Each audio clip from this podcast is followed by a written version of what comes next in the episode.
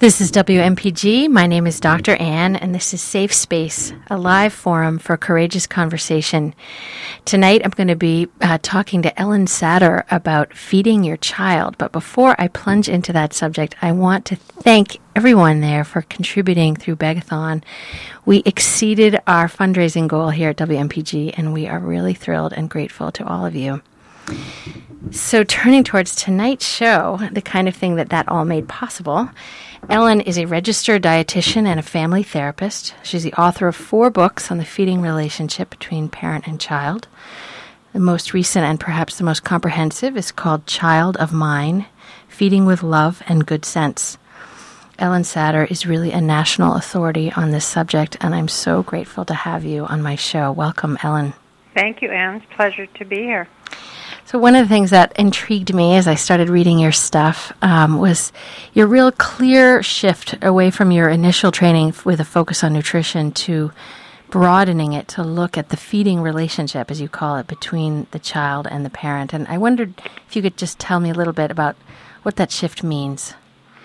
Uh, that the shift means that the how of feeding is far more important than the what of feeding, and that if you can get the how of feeding in place, the what is going to fall into place, and in the long run, is going to improve the nutritional quality of everybody's everybody's diet, as well as uh, make eating a far more pleasant uh, family experience.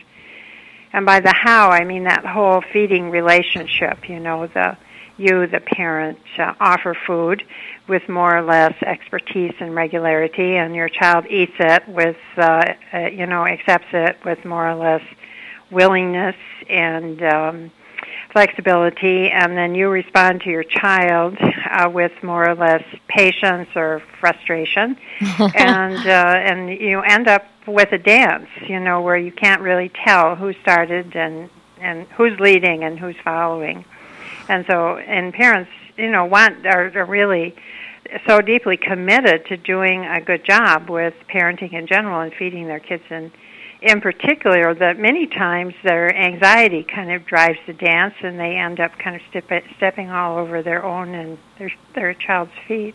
yes, you know one of the things that you described, which f- felt uh, very important, was the the dynamic of control. Uh-huh. And uh-huh. um, I I certainly uh, felt the sting of that in my own experience, oh. both both as a parent, excuse me, and as a child. And tell me about sort of what you know about control and how it affects the feeding relationship. Well, I'm going to start out by reassuring you and the p- other parents who are listening that you know until the child is you know 13, 14 years old, or even older, they're they're pretty pliable and if you're running into feeding problems before then, um, you can change your ways. You can change the way you manage feeding. And with, uh, you know, after anywhere from two to four months of careful attention to detail, your child's eating and is going to improve, and, and the struggles that you have about feeding are going to fall away but yes, the sticky issue of control. You mean, um, you know, and and as we struggle with this in all areas as parents, and the issue is when to take a stand and when to let go, when to uh, to uh, uh, lay down the rules, and when to give the child autonomy. Um, I'm a I'm a clinical I'm a clinician. And I started out my clinical career as a registered dietitian in a group medical practice and I, um, in the middle of a, a really difficult counseling session one day, when I was supposed to be talking to a mother about how to, you know, deal with her chubby child, so he, um, so he didn't get fat, mm-hmm. and I, you know, I sort of lost faith in saying and saying, telling her to have him eat this and that. I I blurted out, well, you know, it's not your job to. And, oh, and her line was you know, how am I supposed to, uh, you know, feed this child? I have one who's too thin and this one's too fat. And how am I going to get the one to eat more and the other one to eat less? Yes. And I said, well, you know, it's not your job to decide how much your children eat. It's their job. Once you get the food on the table, uh, then I think you can turn it over to them to decide what and how much to eat from what you put in front of them. And then I thought, well, what did I just say? Can that possibly be right? mm-hmm. but it was right, and it uh, it turned into um, some uh, the um, principle that I'm best known for, which is the division of responsibility in feeding, which says that the parent is responsible for what, what the what, when, and where of feeding, and the child is responsible for the how much and whether of eating. Um, which means that the parent manages the structure of meals and snacks, puts meals on the table at more or less predictable times, has snacks, sit down snacks at predictable times, doesn't let the child graze for food and beverages in between times. And then after that, turns it over to the child so the child comes to the table, sees what's there, picks and chooses from what's available, eats as much or as little as he or she wants, and then gets filled up and leaves. Um, you know, and it, it's uh, so you know there's there's then um, a balance in in control. You've re, uh, you've achieved a détente in this whole uh, struggle for control. To use a Cold War analogy, the, yeah. But you know, control issues are so it's so hard to define it, and it's so subtle. But the thing you know is if you're being controlling, the other person's going to control you right back.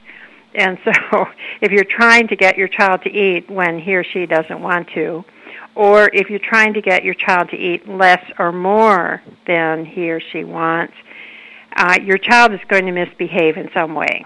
Or if you're keeping after your child about table manners, you know, that, um, and by that I mean keeping after more than, you know, modeling and a gentle reminder, then your child will uh, misbehave, and your child's misbehavior is, tells you that something is off here, that you have to go back to the drawing board and figure out another way of managing the uh, situation.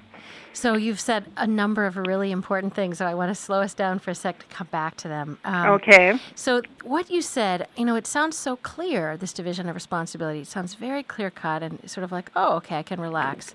But I think often the dynamics of control, where the parent thinks that they should be controlling the child, is fueled by fear. You know, a fear that if the child doesn't eat enough of their, you know, their healthy food, they're just going to eat a lot of dessert or sweets and then they'll be unhealthy or a fear that they'll get too chubby or you know there's it's a very it's a fear driven dynamic this control thing and I your your division of responsibility sounds so trusting like it's all going to work out and I can imagine parents saying to me if I let my child just choose as much as they wanted of whatever they wanted, they would always choose the unhealthy thing, and it would be not good uh-huh. for them.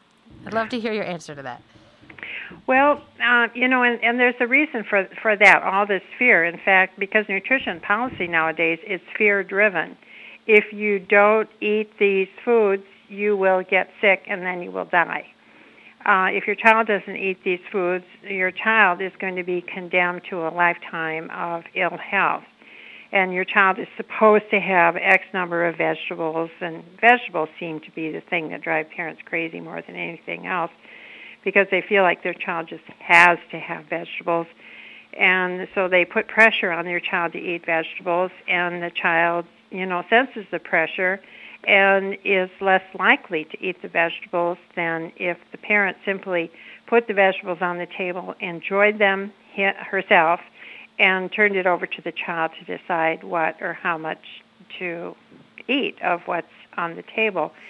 And so, you know, the parents just um, uh, just don't ever underestimate how much you're doing by planning a meal with food you enjoy, uh, you know, sort of a varied meal, uh, sitting down with your child, having a pleasant time, sharing the food, and just um, you know, showing your child what it means to eat a meal. And you know, you you have some of this, you have some of that, and your child will watch you. You know, if you have a young child, a toddler, a preschooler, they'll watch you eat it. They might not want to eat it, but they'll watch you. And then, you know, eventually they'll let it on their plate, and eventually they'll pick it up and put it in their mouth and take it back out again. You know, the swallowing is is a separate behavior. Right. but they're they're getting used to the idea. You know, we talk about exposures. How many exposures does it take before a child learns to like a new food? Well, 5, 10, 15, 75, you know, um, it can take a lot of exposures. And so you're not, uh, you know, keeping in mind, you're not feeding a child, you're feeding a family. And so if the broccoli uh, shows up on the table every week or two because you enjoy it and because you consider it to be part of a, a pleasant meal, then your child will see that. You're not generating broccoli for your child. You're you're making it for the family, and sooner or later the child is going to learn to like broccoli. Wow. It's so interesting because really what you're describing in a way is like a vicious cycle that the parent f- feels like the child is not going to like vegetables, feels that they have to pressure them. The child senses the pressure and resists it. And all of a sudden you've created a child that doesn't like vegetables. Exactly. And so and I think you also have to give the parent a break because the parent's got pressure on her too.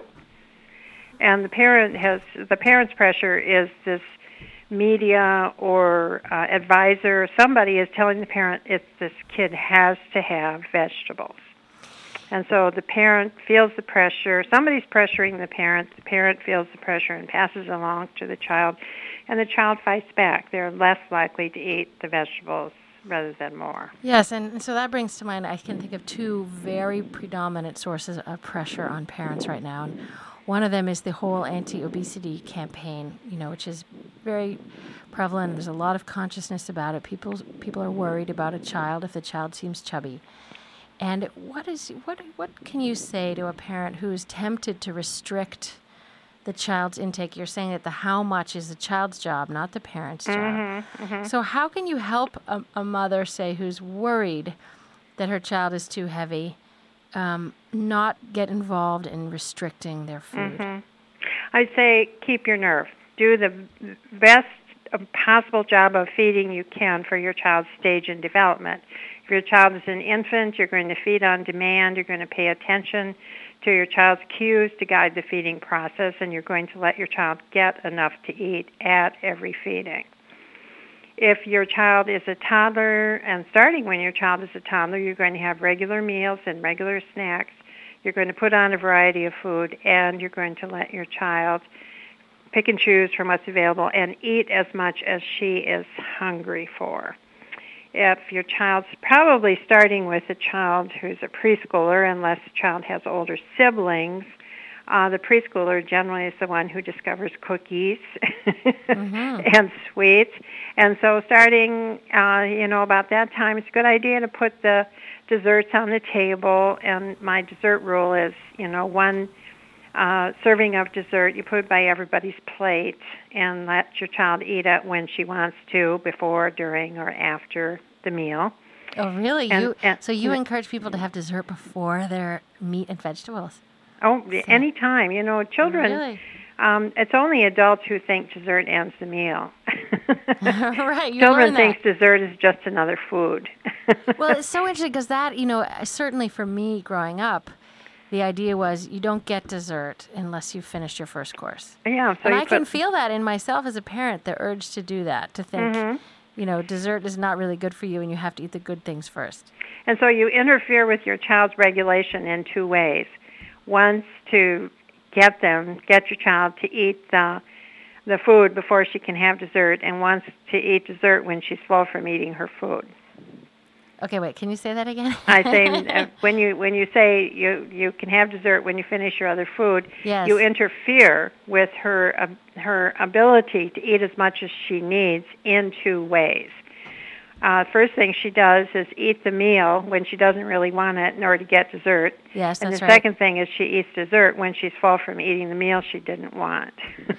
yes, no, that's I think that's right. Uh-huh. So of course, but the fear is that the child will always choose dessert first and will fill up on it and have no room for protein and vegetables. Well, as you know, that one of the best um, the best tactics that a parent can possibly have or the best attitudes that you can possibly have is being prepared to be surprised. You know, they're being curious and saying, okay, what is my child going to do? Yeah. And, you know, they'll surprise you because most, most kids will eat a couple bites of dessert and then some, and then some vegetable or they'll ignore the dessert and not eat it, or they'll eat all their dessert and then go back and eat the rest of the meal. You know, they have all different ways of handling this. but they're they're not going to. It's so interesting because I, of course, have never tested this, and I'm guessing I'm not alone in that. Well, your child is seven, so she might have you know some habits to get over, but um, you know if you do this with a toddler, they'll they'll surprise you every time. this is WMPG. My name is Dr. Ann. This is Safe Space, and I'm talking to Ellyn Satter about feeding your child. So, Ellyn, you know, this interview is part of an ongoing series about uh, food and body image, and I've been doing a number of um, interviews about eating disorders. And, um, you know, one of the things that happens is if the mother has an eating disorder herself and has a lot of feelings about food, and how that passes it on. I know you're a family therapist, and I'm curious to know how, if the mother knows that she has her own struggles with body image, she may have struggled with dieting her whole life and feeling good about herself. What can you say to that mother that would help her, um, you know, not pass this on? She feels burdened by it enough. She doesn't want her child to suffer with it. Right, right. Well, and I'm sure you've you've agreed with your listeners that getting as much treatment and gaining as much health as they possibly can is important. Um, and uh, you know, it's some encouragement that I would have for parents who struggle with their own eating. And I, I'm sorry, but probably 80% of today's parents struggle with their own eating, mm-hmm. given the sort of pervasive craziness we have about the topic. That if you're able to maintain a division of responsibility in feeding, and get that food on the table, you know, sort of go through the motions and just, um, you know, turn it over to your child to decide what and how much to eat. Your child will show you what it means to eat normally. I see. So your child can become your teacher. Yeah, yeah. Hmm. That's right. And it'll, you know, it'll, you just have to kind of bite your lips because sometimes it just is so amazing what they do with food. I mean, a child will stop in the middle of a bowl of ice cream when they've had enough. Um, you yes. know, and they'll they'll just you know they're just so good at managing their own eating. They'll know if, when they're full. They'll know. Yeah, they know when they're full. Yes. And they'll they'll set things up for them. You know, if you set things up properly for them, they will um, they'll do their part. You can really trust them to do that. You know, something um, you might not know about my work is that I've done quite a bit of research with eating competence in adults. I saw uh, which, that on your website. So why don't yeah, you tell me more about that? Right. Well, this uh, is like um, feeding dynamics. Eating competence looks at the how of eating, not the what. And yes, again, you know, the MyPyramid and the whole shebang are so concerned about eating certain foods. Well, eating competence talks about your relationship with food. And it says, okay, what does it really take in order behaviorally and attitudinally to do a good job with your eating? And it takes uh, four sort of clusters of behavior. One is a positive attitude about it, you know, liking it, enjoying it, looking forward to doing it, to doing it, you know, having it be one of life's great pleasures. This mm. is this is marvelous. Uh, and then there's this um, um, uh, food acceptance skills. And what that means is that you're interested in food, you're curious about new food, you experiment with food, and you are inclined to sort of gradually over life increase your food repertoire repertoire that you're you're just going to eat a greater and greater variety of food as you go through life and there's you know that's where you get your good nutrition it's not by saying I have to have two of this and six of something else, but it's from your relationship with food, your your your passion for it, your interest in it, you know, your positive food seeking behavior. Okay. Then there's the ability to internally regulate food intake based on your your feelings of hunger and fullness. And you know, people who have eating disorders work hard on that. You know, they work hard to find those internal regulators again because things have happened to them many times from birth to obliterate those feelings and and they've learned to regulate their food intake based on information coming from their parents rather than information coming from themselves. So recovering those internal regulators is difficult. And I and I just I just want to clarify just for a sec. When you say internal regulator, you mean knowing when I'm full. knowing when I'm hungry. Going, I mean, going to the table hungry, eating with uh, attention and passion and enjoyment until you are satisfied, and then stopping, knowing that another meal or another snack is coming, and you can do it again. Okay. So it's hunger, appetite, satiety. And what's the fourth one? And the fourth one is food context. It's the ability to manage food and provide yourself with regular and reliable and rewarding opportunities to eat. So that means, you know, that if you're a, an adult, you're feeding yourself. You're seeing to it that you get fed regularly. If you have a family, you see that your family gets fed regularly. And since feeding yourself and your family is such a lot of work, I mean, doing yeah. it three times a day, you have to be sure that the food you choose is richly rewarding to plan and, you know, provide and prepare and eat. And so you think in terms of the pleasure you put into it. That seems so important because so many, you know, two working family, two working parent families you know, if you can eat leftovers four nights in a row, you're relieved because you don't have to cook something new. oh, that's right. And it, if it's something you that's good, I mean, you can eat it four nights in a row, and you can throw in a little salad or a different bread. I encourage people to think in terms of bread, making meals worthwhile, because even the most, you know, the most ho hum meal can turn into something pleasurable if you have a nice bread to go with it. Uh, so I want to switch gears, Ellyn, because I was telling you before we started that in, I was starting talking to my friends, letting them know I was doing this interview with you, and everybody started jockeying for who got to submit a question to you. Uh-huh. It was great interest in having a chance.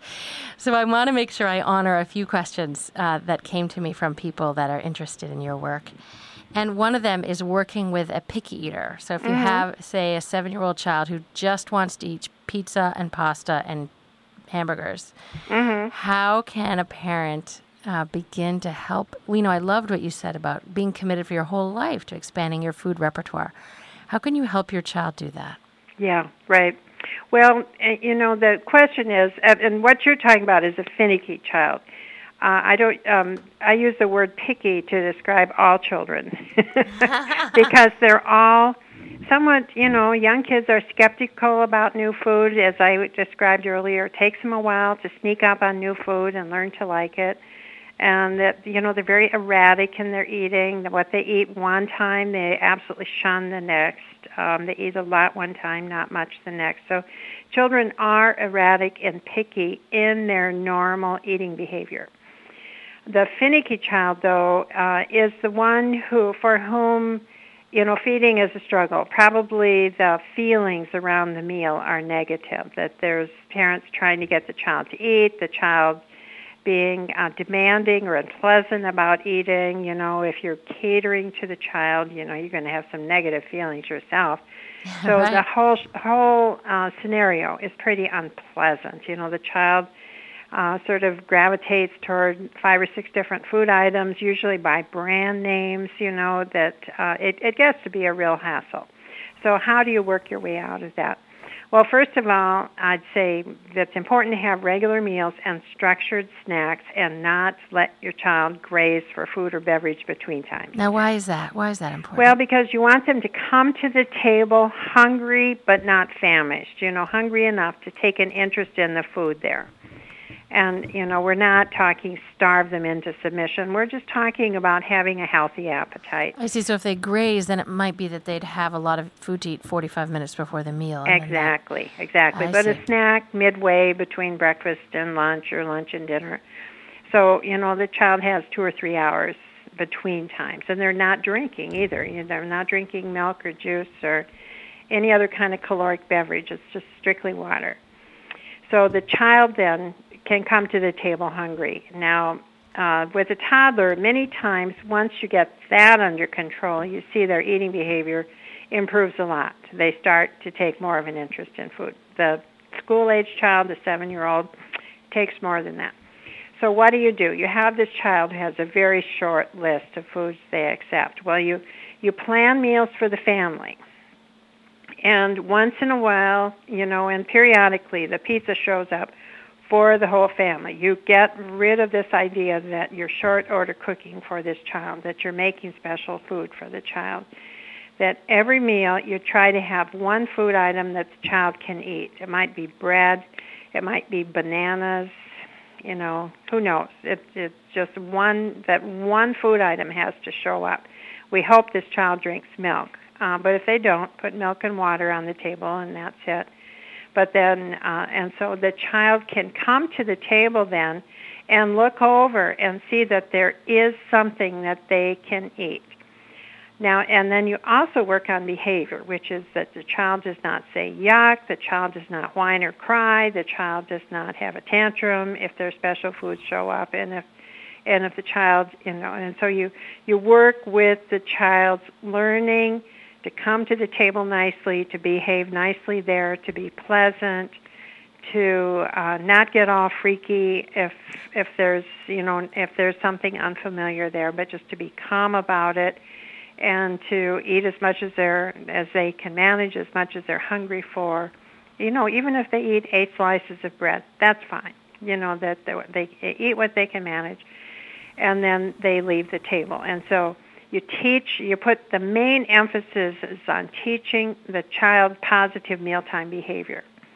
And so the child then can go to the neighbor's house, to the grandparent's house, and look over what's there. You know, this is the skill you want them to have. They want to sort of look over what's there and say to themselves, I can eat that, and that's what I'm going to eat. So, and then of course the child needs to have some self-protective behavior has to be able to say no thank you. And the parent can help the child and just say you know no no no grandma it's okay. Just let him handle it. He's doing fine. Yes there's and, such a pre- you know the no thank you bite like you're the the forcing the child to have one bite of oh everything. i hate those things. I, I think that's just so wrong. Well, i mean come? if you're if you if you are, are revolted by a food a bite of that food is the worst thing even if you just have to lick it or smell it. You know, you just that's coercion. You just simply don't want to go there. You have to have more trust in children than that. That, and here's the deal: your child wants to grow up to be like you. Your child admires you, loves you, and wants to be just like you. And so if you eat broccoli, sometime your child will probably eat broccoli. It might be when she's 10 years old, but she'll make it. She'll get there. That's wonderful. So the parent needs to focus on their expanding repertoire of food, exactly. and the child will follow suit and trust that. And trust the child. Same, you know, same with table manners. I, I'm working on a video series, which is the second edition of my Feeding with Love and Good Sense first edition video series and I did this taping in a state that shall be unnamed. Um, and I was appalled at how much pressure, how much interference parents put on children about eating their vegetables and using their silverware. and it's just, I, you know, I think a single mild reminder might be okay, but I think that it's clean tools and dirty hands. I think in many parents' hands that's even too much. Because the principle is if you use silverware and you give your child silverware, preferably child size, but even big size, if you give your child silverware and a napkin, that sooner or later they're going to pick it up and use it. And that for a long time they'll use both their fingers and the silverware. But when they get to be around 10 or 12 years old, then they'll mostly use silverware. But if you keep after your child about it, use your fork, use your napkin, use your use your spoon. You know, um, they get so uh, distracted and overwhelmed they can't pay attention to their eating, and it becomes unpleasant for them. Yes, the whole context becomes unpleasant. Yeah. Ellyn, we are going to have to stop in a minute, and I'm so sad because I have so many more things I want to ask you, but I want to encourage people to look at your book, which is called Child of Mine Feeding with Love and Good Sense. And I also want to steer people to your website. Why don't you give us the address, please? Yes, that's dub dub dub www um. So let me spell it. it's Ellyn E L L Y N Satter S A T T E R dot com. dot